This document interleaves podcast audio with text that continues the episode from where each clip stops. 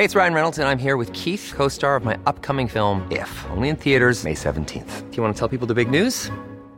All right, I'll do it. Sign up now and you'll get unlimited for fifteen dollars a month and six months of Paramount Plus Essential Plan on us. Mint Mobile punto com slash switch. Upfront payment of forty-five dollars equivalent to fifteen dollars per month. Unlimited over forty gigabytes per month. Face lower speeds. Videos at four eighty p. Active Mint customers by five thirty-one twenty-four get six months of Paramount Plus Essential Plan. Auto renews after six months. Offer ends May thirty-first, twenty twenty-four. Separate Paramount Plus registration required. Terms and conditions apply if rated P G. Escuchas. Escuchas. Escuchas un podcast de Dixo. Escuchas, Escuchas Bien Comer con Fernanda Alvarado.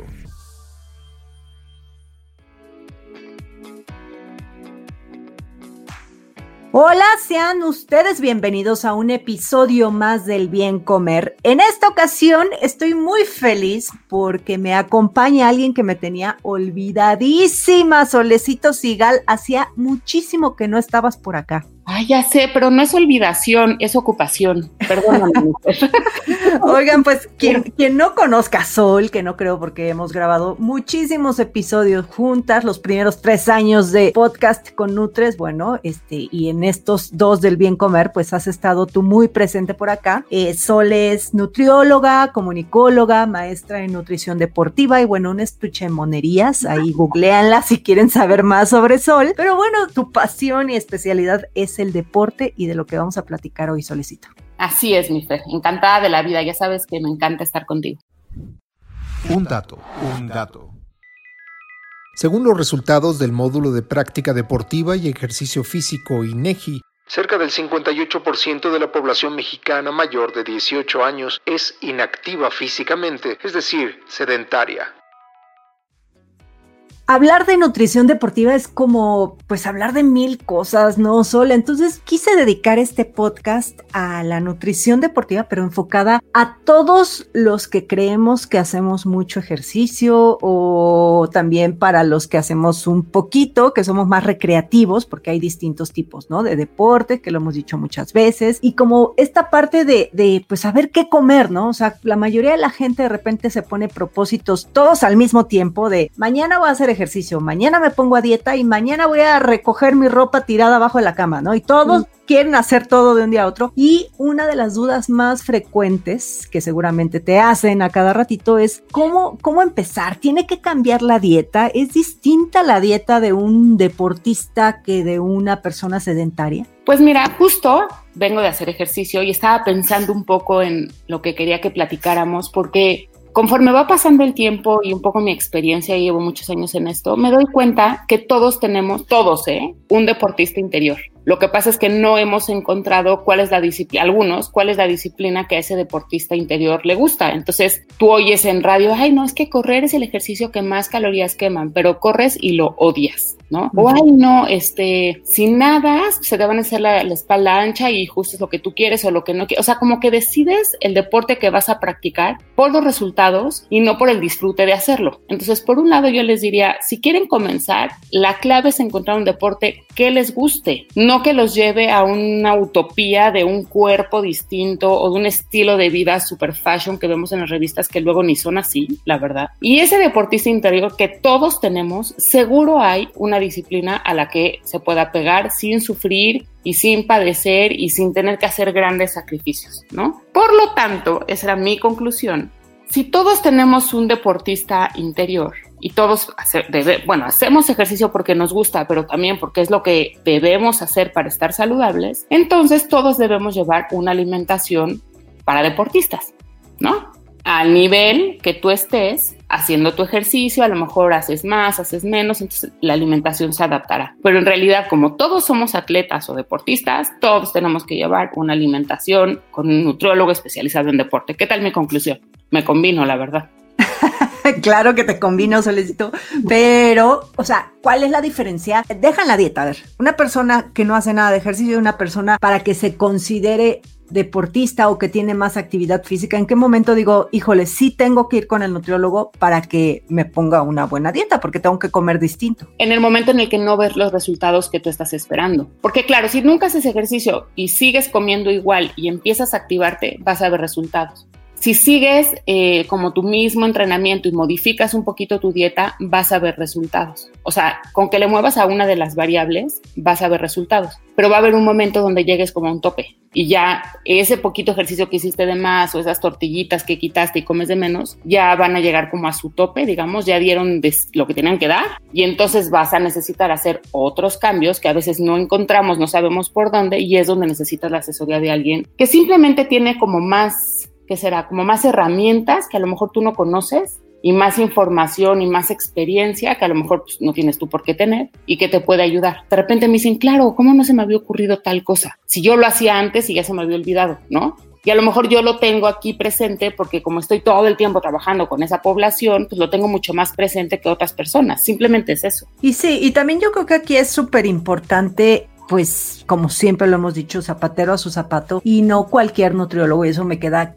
clarísimo. Hay nutriólogos que se las dan de, de, de, de todólogos y pues la verdad es que no, cada especialista tiene pues su mero mole y, y tienen que ir, si están dedicados al deporte y quieren cambios, eh, ciertos cambios, habrá quien quiera subir de peso, habrá quien quiera bajar de peso, habrá quien quiera, no sé, ¿no? Así como carta Santa Claus, aunque eso sí que es, ahorita hablamos un poco de que de repente uh-huh. pues son como ideologías que uno tiene de quiero bajar la chaparrera, Sol, ¿qué claro. alimentos son sí. buenos para bajar la chaparrera? ¿No? Entonces tampoco, o sea, sí está bien hacerle carta a Santa Claus y decirle a tu nutriólogo, oye, mira, a mí me gustaría crecer un poquito la masa muscular, bajar la grasa, hacer esto, pero ya de ahí a que este, así, hazme como, como el cuerpo de fulana de tal, pues eso no es cosa del nutriólogo, ¿no? Muchas veces no, y muchas veces obviamente es como multidisciplinario, entonces hay gente que tiene que ver con cirugía estética, dermatólogos, una serie de cosas, nutriólogos, entrenadores, gente que te ayuda a manejo del estrés, terapeutas, en fin, ¿no? Pero sobre todo, el problema no es querer esos cuerpos, mi Fer. O sea, yo creo que cada quien puede querer lo que quiera. El tema es que no entiendan que son procesos también y que toman tiempo y que cuestan dinero y que cuestan energía, ¿sabes? Disciplina, un montón de cosas, porque todo el mundo piensa que es solo un tema de dinero. Que si tienes muchísimo dinero te puedes hacer treinta operaciones, cinco dietas, y, no es que, y de todas maneras, a lo mejor no quedas como tú tenías pensado que querías quedar. Porque necesitas tiempo, necesitas disciplina, necesitas modificación de hábitos, sobre todo para mantener lo que hayas logrado, ¿no? Y la gente quiere todo y luego además rápido. Entonces es, es muy complicado, pues no es magia, ¿no? Y luego sí. además habemos los que trabajamos más con un enfoque de modificación de hábitos, ¿sabes? Mucho más que obtención de resultados. Todo se vale, ¿eh? Hay gente que te ofrece obtención de resultados. Yo, Sol Sigal, lo que ofrezco es modificación de hábitos y acompañamiento en el camino. O sea, a mí tengo gente que me dice, Sol, ya no voy a regresar porque me doy cuenta que tengo un tema con mis hábitos, no los puedo cambiar y no es momento ahorita para mí para hacer esto, gracias, ¿ok? ¿No? O sea, yo no te ofrezco llevar, o sea, te puedo acompañar a que logres cuadritos en el abdomen, pero me parece el objetivo menos importante de todo el proceso, digamos, ¿no? Entonces, a ver, ¿cuál sería la diferencia entre la dieta del sedentario y la de la persona que comienza a hacer ejercicio? ¿Hay alguna diferencia o ninguna? Sí, sí puede haber, tiene que ver sobre todo con, la verdad es que es un tema de matemática, de calorías que ingieres contra calorías que gastas. Entonces, cuando haces ejercicio, empiezas a gastar más calorías, entonces necesitas consumir un poquitito más de calorías y entonces es el nutriólogo el que hace estos cálculos. A lo mejor antes necesitabas comer, voy a inventar, en mil quinientas y ahora con tu actividad necesitas consumir mil setecientas. Aunque quieras perder peso, pues necesitas comer un poco más para que tu metabolismo no se estrese y empiece a utilizar la grasa como fuente de energía. Ya, pero estas son pues cálculos, como dices, este, pues no milimétrico por llamarle así, pero bueno, son cálculos que hacen, que, que se hacen personalizados, ¿no? También hay mucho esta parte de las modas donde empiezas a ver la dieta que hizo fulana de tal y empezó a entrenar en, en ayuno para quemar más grasa y combinado con dieta keto y actividad funcional y entonces viste que se pusieron súper fuertes y tú quieres hacer lo mismo. ¿Eso aplica para todos? No, claro que no, nada aplica para todos. Creo que si hay algo en la vida que debe ser, como dices tú, un traje hecho a la medida, es la dieta. Porque el entrenamiento, sobre todo al principio, el entrenamiento te puede dar resultados, o sea, te puede funcionar, porque si no haces nada de ejercicio, el cambio que hagas te va a funcionar, ¿sabes? El tema es cuando ya quieres empezar, cuando ya no eres principiante, principiante, o ya estás un poco cansado de hacer siempre lo mismo o comer siempre lo mismo, es donde vienen todas las modificaciones y los trajes hechos a la medida. O sea, si tú al principio compras una revista y empiezas a seguir esas recomendaciones, te va a funcionar. Pero mm. va a haber un momento donde llegas a un tope y necesitas hacer cambios personalizados. O resulta que ya no quieres adaptar tu vida al ejercicio o a la dieta, sino quieres que tu dieta y tu entrenamiento se adapten a tu estilo de vida. O sea, estás harto de tener que adaptar todo para poder entrenar a las doce del día, por ejemplo, cuando a ti donde te acomodes a las ocho de la noche. Ya, y eso va también con la dieta, ¿no? O sea, eso de que a fuerza tengas que comer alimentos que no te gustan, ¿no? Claro. O que son costosos o demás, ¿no? Oye, y hablando de alimentos, ¿tú consideras que hay alimentos especiales para un deportista? Eh, sí. Creo que hay. Creo que yo soy de las que cree que la proteína es importante en la vida, y eso tú sabes que lo he dicho siempre, pero creo que en los deportistas lo que importa son los carbohidratos de calidad, y una buena calidad de los carbohidratos incluye la cantidad que consumes y el tipo de carbohidrato que consumes, sobre todo, te digo, en deporte, porque se ha visto que los diferentes tipos de carbohidratos tienen diferentes velocidades de dispersión, por ejemplo, entonces te dan energía a diferentes ritmos o en diferentes momentos, y entonces tendrás mejores resultados en tu rendimiento deportivo si aprendes como un poco a ciclar y combinar estos tipos de carbohidratos para que tengas un mejor desempeño y te sirvan para generar energía en diferentes momentos, ¿no? Así como hay diferentes tipos de proteína que te ayudan a recuperar masa muscular Eh, un poquito de modo más inmediato, como sería el caso de suero de leche, whey protein, y proteínas que trabajan mucho más despacio, como sería la caseína. La soya es bastante parecida a la whey protein. Pero entonces igual pasa con los carbohidratos, la fructosa, la maltodextrina, la dextrosa, tienen diferentes velocidades de dispersión y te dan energía a diferentes ritmos y como diferente, ¿cómo te diré? Como diferente potencia de energía. Hay unas que te dan mucha más energía que otras. Entonces, si aprendes a jugar con eso y luego con algunas ayudas ergogénicas como la cafeína o la masa, para la masa muscular, la, los aminoácidos de cadena ramificada o la creatina, tienen como toda una estructura y un... Entonces, diferentes maneras de trabajar. Entonces, ¿cuáles son los alimentos importantes? Como no es el alimento en sí, sino los componentes de cada uno de estos alimentos. No sé si lo dije claro o le di muchas vueltas. No, sí, sí lo dices claro, pero igual va a quedar más claro si pones un ejemplo. Por ejemplo, sí, no es lo mismo. Antes de, antes de entrenar no es lo mismo que después de entrenar o durante el entrenamiento, por ejemplo. Sí, no es lo mismo decir, me voy a tomar, hablando de la proteína, para no hablar de nombres muy raros, ¿no? La proteína, uh-huh. ya ves que se pone de moda el suero de leche y se pone de moda las proteínas vegetales, por ejemplo, ¿no? El suero de leche se sabe que tiene una velocidad de absorción un poquito más rápida que las proteínas vegetales. Entonces, si tú acabas de entrenar, te puede ir muy bien para empezar a recuperar tu masa muscular una proteína de suero de leche que una proteína vegetal, que te va a tardar un poco más de tiempo. Pero a lo mejor a media tarde, que es una colación donde estás trabajando y quieres comer algo porque sí tienes hambre, pero pues tampoco es que te vas a abrir una lata de atún, te funciona más una proteína vegetal que se tarda más tiempo en digerir y entonces te vas a sentir satisfecho por un poquito más de tiempo. Y no tenías un requerimiento específico que era la reconstrucción de la masa muscular después del entrenamiento, ¿no? Uh-huh. O la caseína, que es otra proteína de la leche, esa se dispersa todavía más, más lento. Entonces, esa se, recupera, se recomienda tomar durante la noche para que entonces durante la noche tenga más tiempo de dispersión y protejas un poco más tu masa muscular o le estés dando aminoácidos a tu masa muscular por más tiempo, ¿no?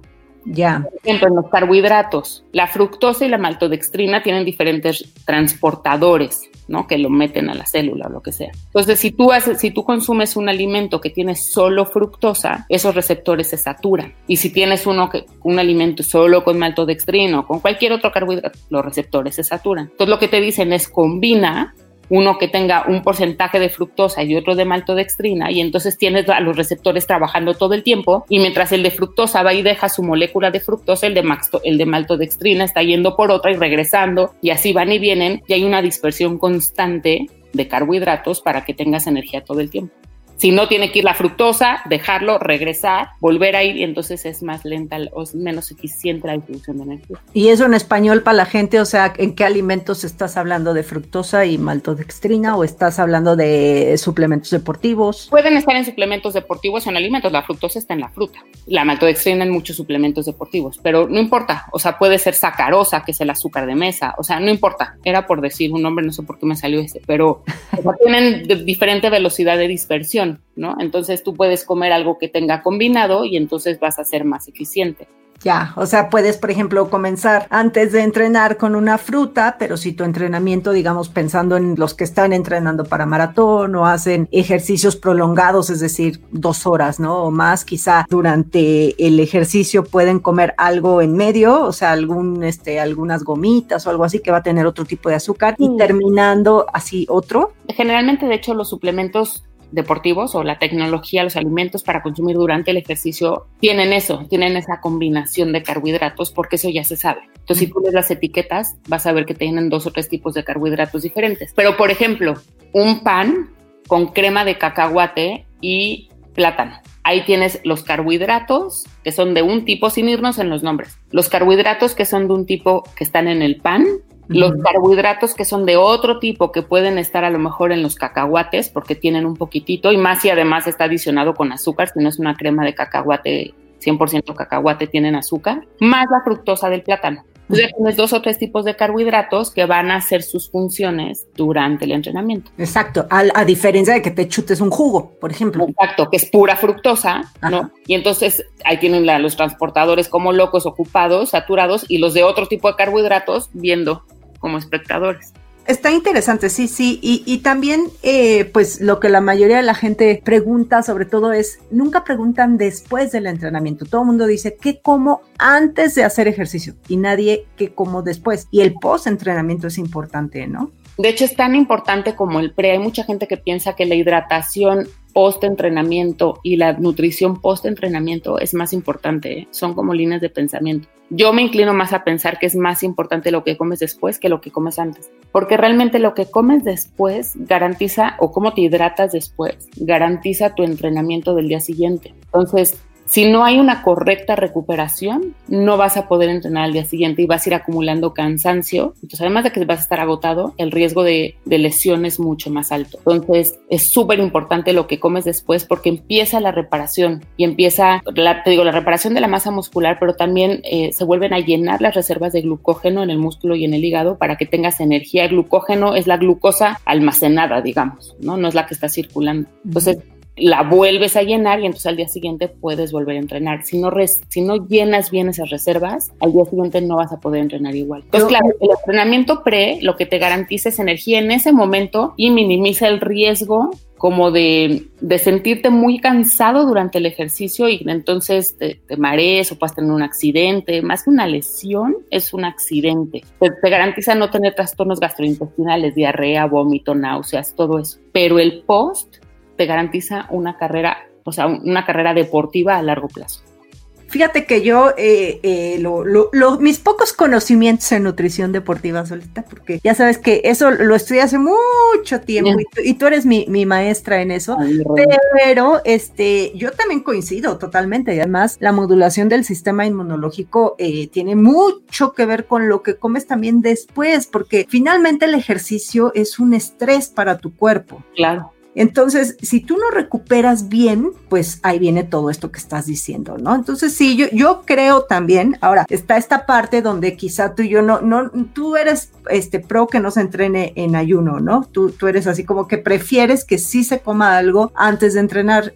Sobre todo, sobre todo quienes tienen entrenamientos como más frecuentes, más de alta intensidad, más con un objetivo claro. Ellos sí, yo recomiendo que coman algo, pero también de repente tengo gente, por ejemplo, con enfermedades autoinmunes que hace entrenamientos muy sencillos o gente que hace eh, yoga, por ejemplo, ¿no? La yoga t- genera tanta compresión en la zona abdominal por las posturas y las inversiones y ese tipo de cosas que a veces se recomienda sí hacerlo en ayuno porque si no, de verdad te estás vomitando. Los nadadores que tengo, por ejemplo, ahorita estoy apoyando unos que van a cruzar el Canal de la Mancha, Catalina, todos ellos, muchas veces por eh, estar en el mar y las corrientes y las olas y la temperatura, pasan muchos largos periodos de ayuno en el agua. Entonces ellos sí tienen que entrenar en ayuno para irse acostumbrando, también para disminuir los mareos, las náuseas. Su cuerpo tiene que saber cómo reaccionar ante una circunstancia como esta, de agua fría, mareas, no sé qué, sin alimento en el estómago y seguir produciendo energía. O sea, es que realmente tiene que ver más con el objetivo que estés buscando. Pero si eres un recreativo que va a ir al gimnasio a hacer cuarenta minutos de caminadora y cuarenta minutos de pesas, mi recomendación es que lleves algo en el estómago, siempre.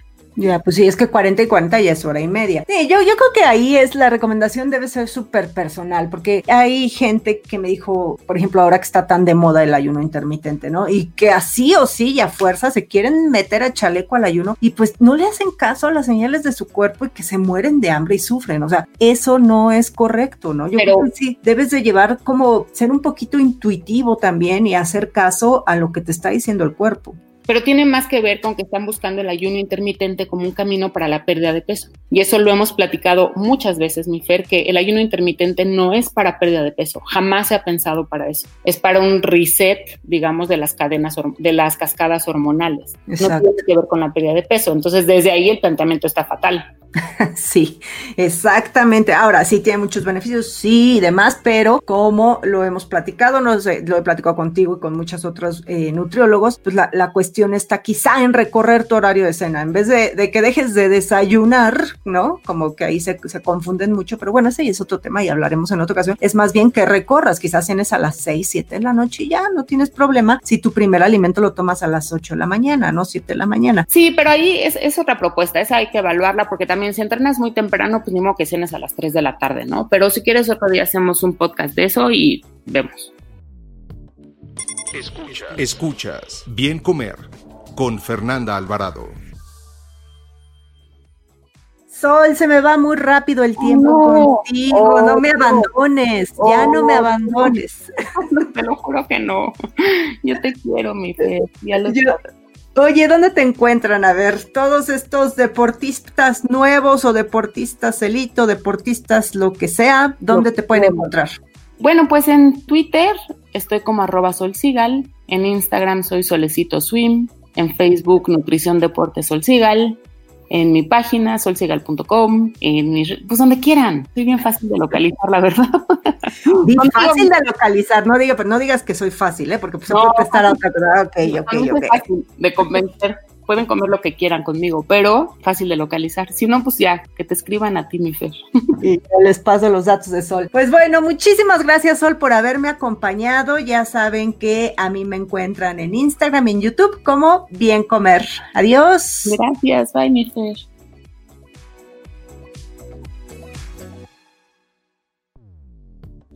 Dixo presentó Bien Comer con Fernanda Alvarado. La producción de este podcast corrió a cargo de Verónica Hernández. Coordinación de producción, Verónica Hernández. Dirección general, Dani Sadia. Las opiniones expresadas en este programa no pretenden sustituir en ningún caso la asesoría especializada de un profesional. Tanto las conductoras como Dixo quedan exentos de responsabilidad por la manera en que utilizan la información aquí proporcionada. Todas las opiniones son a título personal.